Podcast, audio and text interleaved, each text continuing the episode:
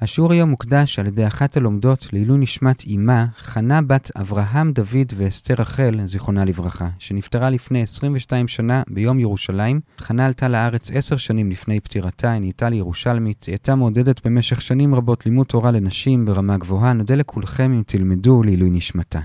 שלום לכולם, כאן אורי בריליאנט מאתר sny.org.il ואנחנו לומדים את דף פ"ג במסכת יבמות.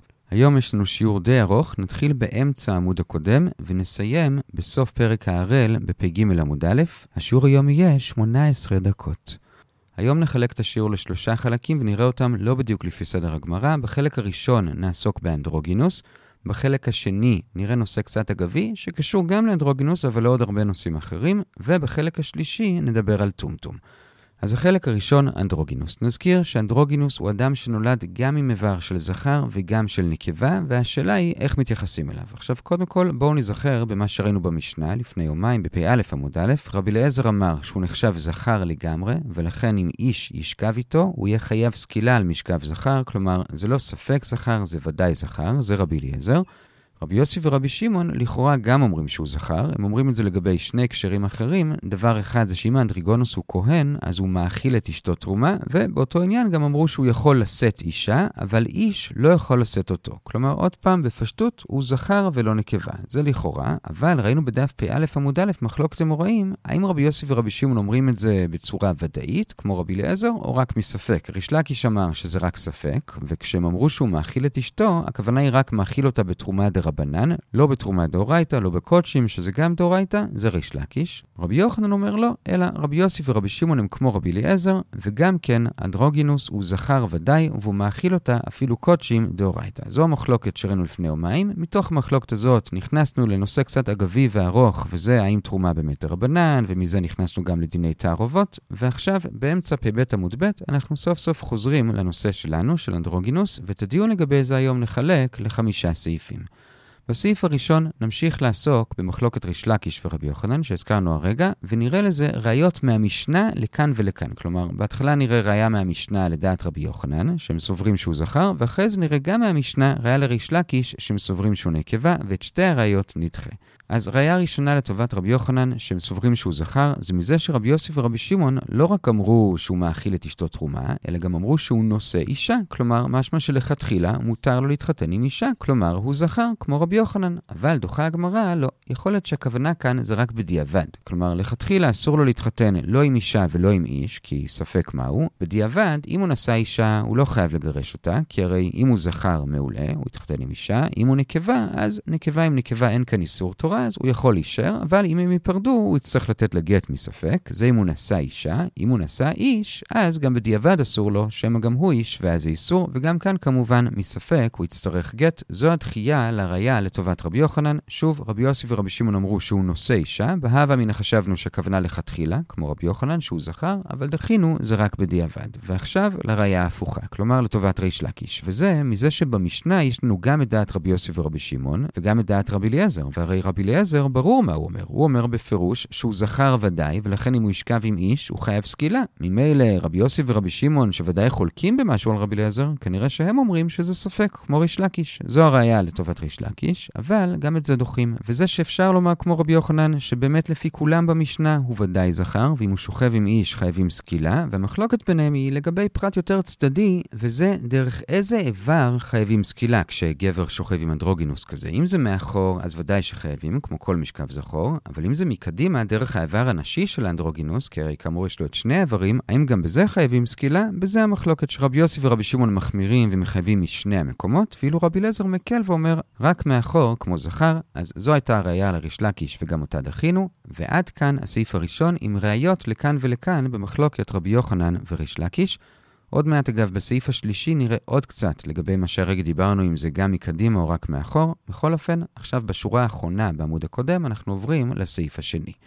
הסעיף השני זה שלפי רב ושמואל יש סתירה בדעת רבי יוסי, וזה שמצד אחד רב ושמואל מבינים במשנה שלנו כמו רבי יוחנן, שרבי יוסי ורבי שמעון אומרים שהוא זכר ודאי, כמו רבי אליעזר. זה במשנה שלנו. לעומת זאת יש ברייתא אחרת, ששם רבי יוסי אומר בפירוש שאנדרוגינוס הוא בריאה בפני עצמה ולא הכריעו את הדין שלו, כלומר הוא לא זכר, אלא ספק. איך זה מסתדר? אז כאן יש הבדל בין ההסבר של רב להסבר של שמואל. רב, יש לו שני שלבים. בהתחלה רב אמר שבעצם יש כאן מחלוקת בין המשנה לבין הברייתא, מה רבי יוסי אמר, וצריך לקבל דווקא את דעת הברייתא, שבאמת זה ספק ולא זכר. זה מה שרב אמר בשלב הראשון, אבל הגמרא מקשה עליו, למה דווקא את הברייתא? אולי תקבל דווקא את המשנה? לכן בשלב השני רב אמר שזה לא מחלוקת בין המשנה לברייתא, אלא בעצם זה שרב חזר בו. כלומר, בהתחלה הוא חשב את מה שהמשנה אמרה שהוא חשב, שהוא זכר ודאי, כמו רבי שמעון במשנה, ואילו אחר כך הוא עזב את רבי שמעון ושינה את דעתו, ואמר את מה שהוא חושב שזה ספק ולא זכר ודאי. עד כאן לפי רב, ולפי זה למסקנה, באמת רבי אליעזר ורבי שמעון עדיין אומרים שזה זכר, אבל רב עצמו חזר בו ואומר שזה ספק. זה לפי רב. שמואל לעומת זאת כן אומר שזה באמת מחלוקת בין המשנה לבין הברייתא, מה רבי יוסי אמר, רק שהוא, בניגוד לרב בהתחלה, הוא מקבל את הגרסה של המשנה ולא את של הברייתא. ובסוגריים הגמרא שואלת, למה אתה לא מקבל את הברייתא? הרי בברייתא זה דעת יחיד, ולשמואל יש נטייה לחשוש לדעת יחיד. עונה הגמרא, זה כשזה לא סותר משנה, אבל כאן שזה סותר משנה, הוא מקבל דווקא את דעת המשנה, כך שלפי שמואל, רבי יוסי נשאר גם עם רבי שמעון וגם עם רבי אליעזר, שאנדרוגינוס הוא ודאי זכר. רבי אליעזר ודאי סובר שהוא זכר ודאי. לגבי רבי יוסי ורבי שמעון, אז רבי יוחנן ושמואל אומרים שלפי שניהם זה ודאי זכר, ריש לקיש אומר שלפי שניהם זה ספק, רב, לפחות בשלב הזה, אומר שלרבי שמעון זה ודאי זכר, לרבי יוסי, למסקנה שלו זה ספק, זה מה שראינו בינתיים בדעת רב.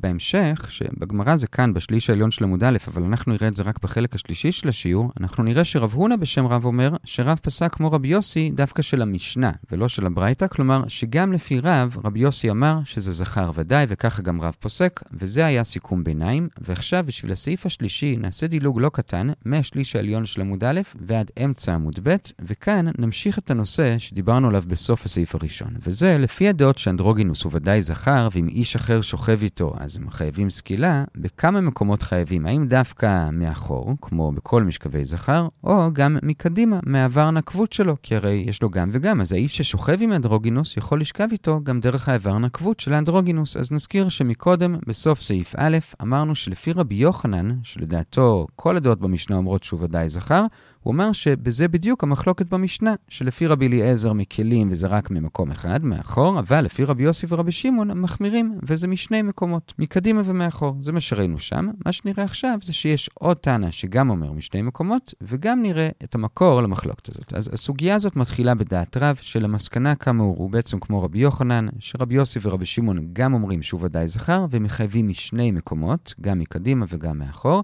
על זה הגמרא מקשה מברייתא מפורשת, שלפי רבי אליעזר חייבים רק ממקום הזכרות, רק מאחור, ועונה הגמרא זה מחלוקת. עכשיו, האמת היא, הגמרא פשוט יכולה לומר שזה מחלוקת בין רבי אליעזר לבין רבי יוסי ורבי שמעון, כמו שכבר אמרנו, אבל זה לא בדיוק מה שהגמרא אומרת, אלא היא מכניסה כאן תנא נוסף, וזה רבי סימאי, שגם הוא אומר שזה משני מקומות. אז בינתיים לא הוספנו הרבה, ראינו שזה מחלוקת צנאים, לפי רב ורבי יוחנן זה מחלוקת כבר במשנה שלנו, הגמרא הוסיפה גם את רבי סימאי, שגם הוא אומר משני מקומות. מה שכן הוסיף עכשיו, ברבע התחתון של עמוד א', זה המקור למחלוקת, וזה מהפסוק של משכב זכור, כתוב, ואת זכר לא תשכב משכבי אישה, בויקרא י"ח, ובואו נראה איך כל צד מבין את הפסוק. אז רבי סימאי ורב, ורבי יוסי ורבי שמעון, שאומרים שזה משני מקומות, הם מסבירים את הפסוק כך. כשכתוב ואת זכר, זה לגבי משכב זכור רגיל.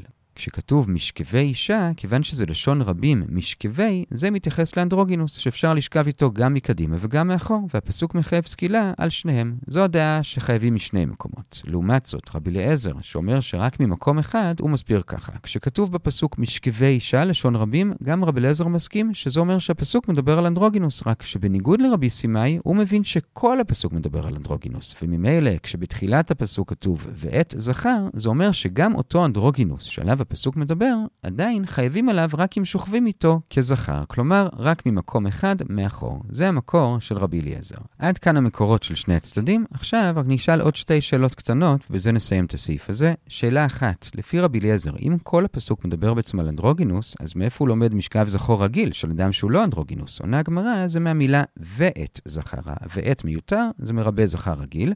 שאלה שנייה שקשה על שניהם זה שהרי הגמרא בסנהדרין נ"ד לומדת מהמילים משכבי אישה לגבי אישה שיש שתי אפשרויות לשכב עימה מקדימה ומאחור, כלומר כדרכה ושלא כדרכה, ועוברים על איסור בשניהם. אבל אם לשתי הדעות שראינו עכשיו, בעצם משכבי אישה נלמד לאנדרוגינוס, אז מאיפה נלמד לאישה שחייבים גם על שלא כדרכה? עונה הגמרא, לומדים את זה גם מהפסוק הזה. כי הרי אם הפסוק רק רצה לדבר על אנדרוגינוס, מספיק לכתוב משכבי, כלומר לשון רבים, והיינו יודעים שזה אנדרוגינוס. למה כתוב משכבי אישה? ללמד שגם לאישה יש את שתי האפשרויות וחייבים על שניהם, ועד כאן הסעיף השלישי לגבי אנדרוגינוס. הסעיף הרביעי, עדיין שמה בעמוד ב', אנחנו כבר ברבע התחתון, זה שבא רב שיזבי בשם רב חיסטה ואומר שלמרות שאצלנו במשנה, רבי אליעזר אומר שאנדרוגינוס הוא ודאי זכר, זה נכון לגבי בני אדם. אבל לגבי בהמה, בזה אומר רבי אליעזר שאנדרוגינוס הוא ספק. הוא אומר את זה בשתי ברייתות, וזו נפקא מינה לגבי זה שאם אדם מקדיש בהמת אנדרוגינוס לקורבן, זה לא תופס, כי לקורבן צריך זכר או נקבה, ואנדרוגינוס הוא ספק, ולכן זה לא תופס. בסוגריים נעיר שרב אליעזר אומר את זה רק לגבי בהמה, אבל לגבי עוף, כיוון ששם התורה לא כותבת את המילים זכר או נקבה, שם גם אנדרוגינוס תופס, אפילו שבאמת הוא ספק, זה רבי אליעזר שם, תנא קמא שם אומר שגם בעוף זה לא תופס, ועד כאן הסעיף הרביעי לגבי אנדרוגינוס, והסעיף החמישי והאחרון, זה בנקודותיים, בתחילת פ"ד עמוד א', בזה אנחנו בעצם מסיימים את הפרק, זה ברייתא, ששם רבי מספר שכשהוא הלך ללמוד תורה אצל רבי אלעזר בן שמוע, אז התלמידים של רבי אלעזר לא נתנו לו ללמוד שום דבר אחר, חוץ מלחזור שוב ושוב ושוב על הדין של רבי אליעזר שאנדרוגינוס הוא זכר וחייבים עליו סקילה, זה היה הסעיף החמישי, ועד כאן החלק הראשון של השיעור לגבי מה הדין של אנדרוגינוס, האם הוא זכר או ספק. בשביל החלק השני והשלישי, אנחנו חוזרים לקטע הארוך שעליו דילגנו, זה מתחיל ברבע העליון של עמוד א', ומסתיים באמצע עמוד ב'. החלק השני, בהתחלה לפחות, ממש ממשיך את הנושא שלנו, של אנדרוגינוס. ראינו את כל הדעות בתנאים, באמוראים, ואז בא בי רב בשם רב, כלומר רב הונא בשם רב, ואומר, כמו מי רב פסק, אמרנו את זה כבר מקודם, נאמר את זה עוד פעם, הוא פסק כמו רבי יוסי ורבי שמעון במשנה שלנו, כלומר שאנדרוגינוס הוא ודאי זכר. זה הפסק, את זה כבר הזכרנו. מה שעכשיו נוסיף, זה שכשרב הונא אמר את זה בשם רב, הוא לא אמר את זה רק על המשנה שלנו, וגם לא רק הוא אמר את זה, אלא בעצם הגמרא מביאה כאן רשימה של ארבע משניות. המשנה שלנו זה הראשונה שבהם, אבל יש עוד שלוש משניות, כולם בהקשרים אחרים לגמרי, שהמשותף לכולם זה שיש בהם מחלוקות, ואחת הדעות בהם זה רבי יוסי ורבי שמעון. ואומרת הגמרא שבשתי המשניות הראשונות רב פסק כמו רבי יוסי ורבי שמעון, בשתי המשניות האחרונות שמואל פסק כמו רבי יוסי ורבי שמעון. ועכשיו מה שנעשה זה נעבור לארבע המשניות האלו, לא ננסה להבין את הסברות של המחלוקות, כי זה באמת לא הנושא שלנו, רק נבין את הנושאים ואת הדעות, וכאמור, אנחנו נראה שבשתי המשניות הראשונות רב פוסק כמו רבי יוסי ורבי שמעון, ובשתי המשניות האחרונות שמואל פוסק כמוהם, זה לאורך כל עמוד א', אחרי זה בתחילת עמוד ב', הגמרא שואלת מה כל אחד אומר על המשניות של השני, כלומר, מה שמואל אומר על המשניות של רב, האם גם הוא פוסק כמותו או לא, ומה רב אומר על המשניות של שמואל, אנחנו כאן נשלב את זה כבר תוך כדי. כלומר, תוך כדי שנראה את המשניות של רב, נשאל האם גם שמואל מסכים לזה, ותוך כדי המשניות של שמואל, נשאל האם גם רב מסכים לזה. אז בואו נצא לדרך. המשנה הראשונה זה כאמור, המשנה שלנו לגבי אנדרוגינוס, אומר רב הונא בשם רב, שהלכה כרבי יוסי ורבי שמעון, ולפי ההבנה שהוא ודאי זכר. זה רב, ומה לגבי שמואל? גם שמואל מסכים לזה. זו המשנה הראשונה. המשנה השנייה זה לגבי הקשר אחר לגמרי, משנה ממסכת שביעית, וזה עד כמה זמן לפני השמיטה מותר עדיין לטעת אילנות או להבריך או להרכיב אילנות. תנא קמא אומר 30 יום, רבי יהודה אומר עד שלושה ימים, ורבי יוסי ורבי שמעון באמצע הם אומרים שבועיים. ואגב, רב נחמן אומר שעל כל אחד צריך להוסיף עוד 30 יום של תוספת שביעית. בכל אופן, מה ההלכה? אז כאמור, רב פוסק כמו רבי יוסי ורבי שמעון, שבועיים. שמואל הפעם לא מסכים לזה, והוא פוסק שלושה ימים, אלא היו שתי המשניות הראשונות, המשניות של רב.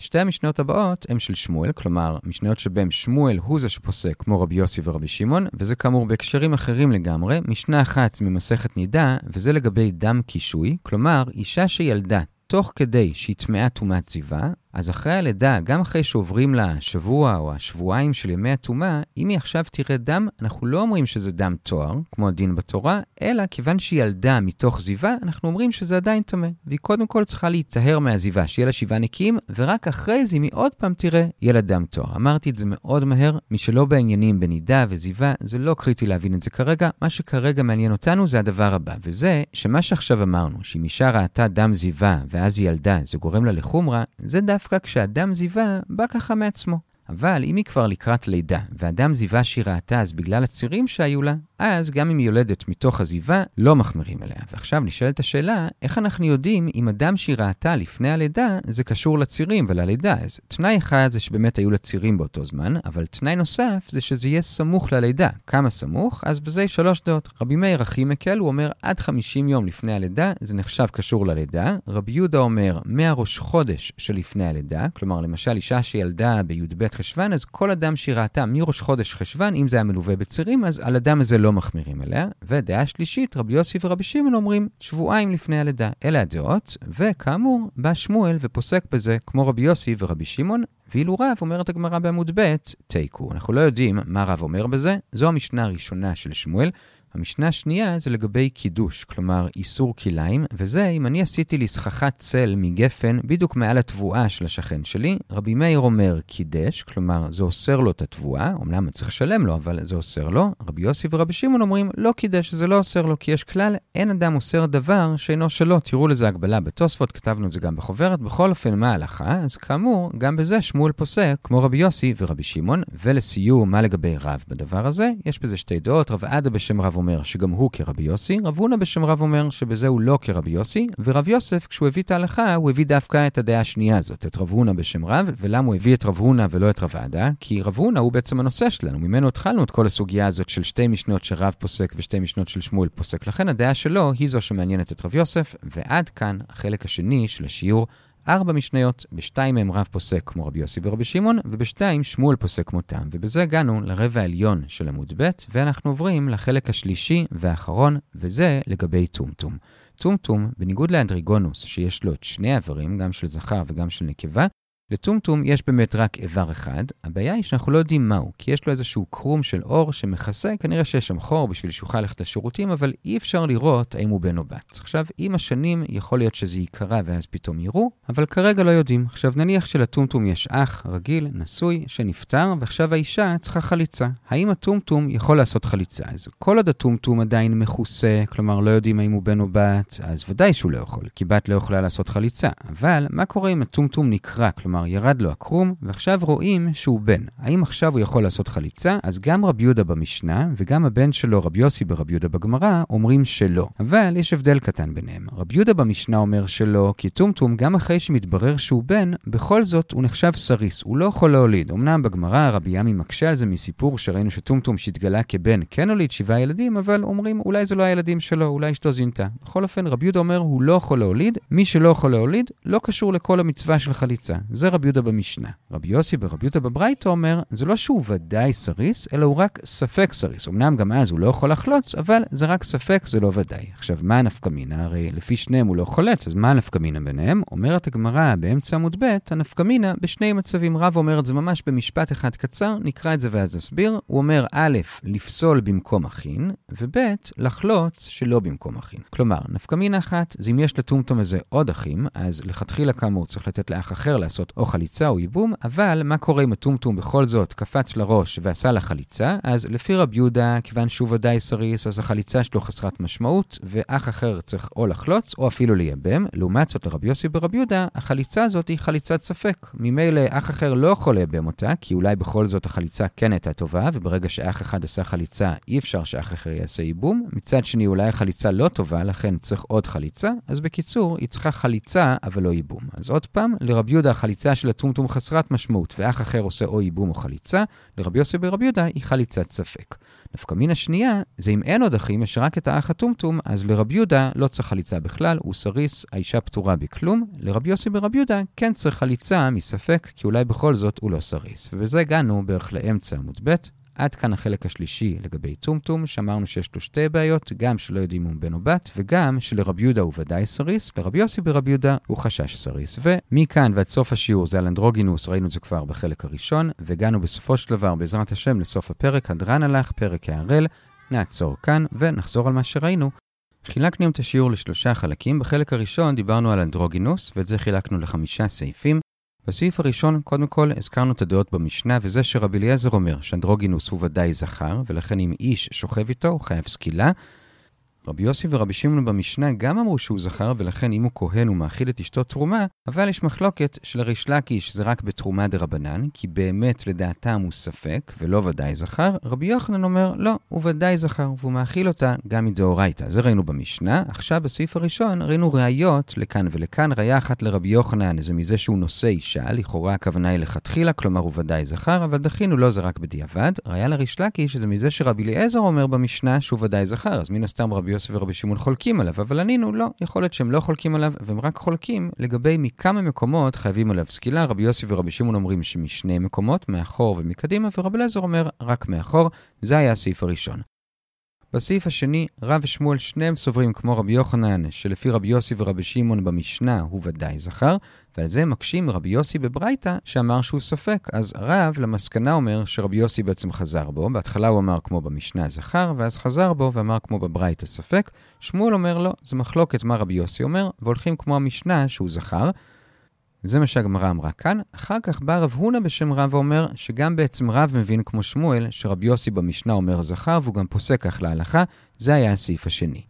בסעיף השלישי, בהנחה שהוא באמת זכר, מכמה מקומות חייבים עליו, אז לפני רגע בסעיף הראשון אמרנו שזו המחלוקת לפי רבי יוחנן, ולפי המסקנה גם לפי רב ושמואל, שלרבי יוסי ורבי שמעון משני מקומות, לרבי אליעזר רק מאחור. הגמרא כאן מוסיפה שגם רבי סימאי אומר משני מקומות, והיא גם מסבירה מה המקור למחלוקת, וזה מהפסוק ועת זכר לא תשכב משכבי אישה, שמי שאומר משני מקומות מבין שמשכבי זה לשון רבים, לכן זה שני מקומות. מי שאומר מקום אחד אומר, נכון, משכבי זה שני מקומות, אבל ועת זכר. כלומר, גם אישה אנדרוגינוס ויש לו שתי אפשרויות, עדיין הוא חייב רק על האפשרות האחת של זכר. זה היה הסעיף השלישי. בסעיף הרביעי אמרנו שגם לרבי אליעזר שהוא זכר, זה רק בבני אדם, אבל אם אדם מקדיש בהמת קודש עם אנדרוגינוס, אז זה לא תופס, כי רבי אליעזר מודה שזה ספק. ובסעיף החמישי ראינו רק סיפור בברייתא, שרבי הלך לרבי אלעזר בן שמוע ללמוד תורה, וכל הזמן חזרו עליו על הדין של רבי אליעזר שהוא זכר. זה היה החלק הראשון. בחלק השני ראינו ארבע משניות שלא קשורות אחת לשנייה, שהמשותף ביניהם זה שבכולם יש מחלוקות שבין השאר יש שם את דעת רבי יוסי ורבי שמעון, ובשתי המשניות הראשונות, רב הונא בשם רב פסק כמו רבי יוסי ורבי שמעון, בשתי האחרונות שמואל פסק כמו רבי יוסי ורבי שמעון. ומה המשניות? אז המשנה הראשונה זה המשנה שלנו, לכן אמרנו את זה, כלומר שוב, שרב הונא בשם רב פוסק כמו רבי יוסי ורבי שמעון במשנה שלנו, ולפי ההבנה שהוא ודאי זכר, וגם שמואל פוסק כך. המשנה השנייה זה לגבי כמה זמן לפני ראש השנה של השמיטה מותר לשתול, שתנקם חכם אומר 30 יום, רבי יהודה אומר שלושה ימים, וכך פוסק שמואל, רבי יוסי ורבי שמעון אומרים שבועיים, וכך פוסק הרב. שתי המשניות הבאות זה משנות ששמואל פוסק כמו רבי יוסי ורבי שמעון. משנה אחת זה לגבי כמה זמן לפני הלידה אפשר להחשיב את הדם שאישה רואה כדם שקשור ללידה, ואז ממילא זה לא מחמיר עליה בדם תואר שאחרי זה. רבי מאיר אומר 50 יום, רבי יהודה אומר מראש חודש, ורבי יוסי ורבי שמעון אומרים שבועיים, וכך פוסק שמואל. לגבי רב זה תיקו, לא יודעים. משנה אחרונה, אם אדם סיכך את כרמו מעל התבואה של חברו, רבי מאיר אומר שזה אוסר את התבואה, רבי יוסף ורבי שמעון אומר שזה לא אוסר, וכך פוסק שמואל. לגבי רב יש שתי דעות, ורב יוסף הביא את הדעה שהוא לא כמו רבי יוסי. זה היה בחלק השני. בחלק השלישי דיברנו על טומטום, ואמרנו שיש לו שתי בעיות. א', שלא יודעים אם הוא בן או בת, אז כמובן שכל עוד לא יודעים הוא לא יכול לחלוץ, אבל גם אחרי שהוא נקרא ויודעים שהוא בן, גם אז הוא לא יכול לחלוץ. לפי רבי יהודה כי הוא ודאי סריס, לפי רבי יוסי ברבי יהודה רק כי הוא ספק סריס. ומה הנפקמינה ביניהם? הרי לשניהם הוא לא יכול. לחלוץ, הנפקמינה היא א', אם יש עוד אחים, והטומטום בא וחלץ, לרבי יהודה מתעלמים מהחליצה שלו, ואח אחר יכול גם לייבם, לרבי יוסי ברבי יהודה לא מתעלמים, וזו חליצה מספק, ואח אחר צריך לעשות גם כן חליצה מספק. נפקמינה שנייה, אם אין עוד אחים, אז לרבי יהודה לא צריך את החליצה של הטומטום, לרבי יוסי ברבי יהודה צריך מספק. כל טוב.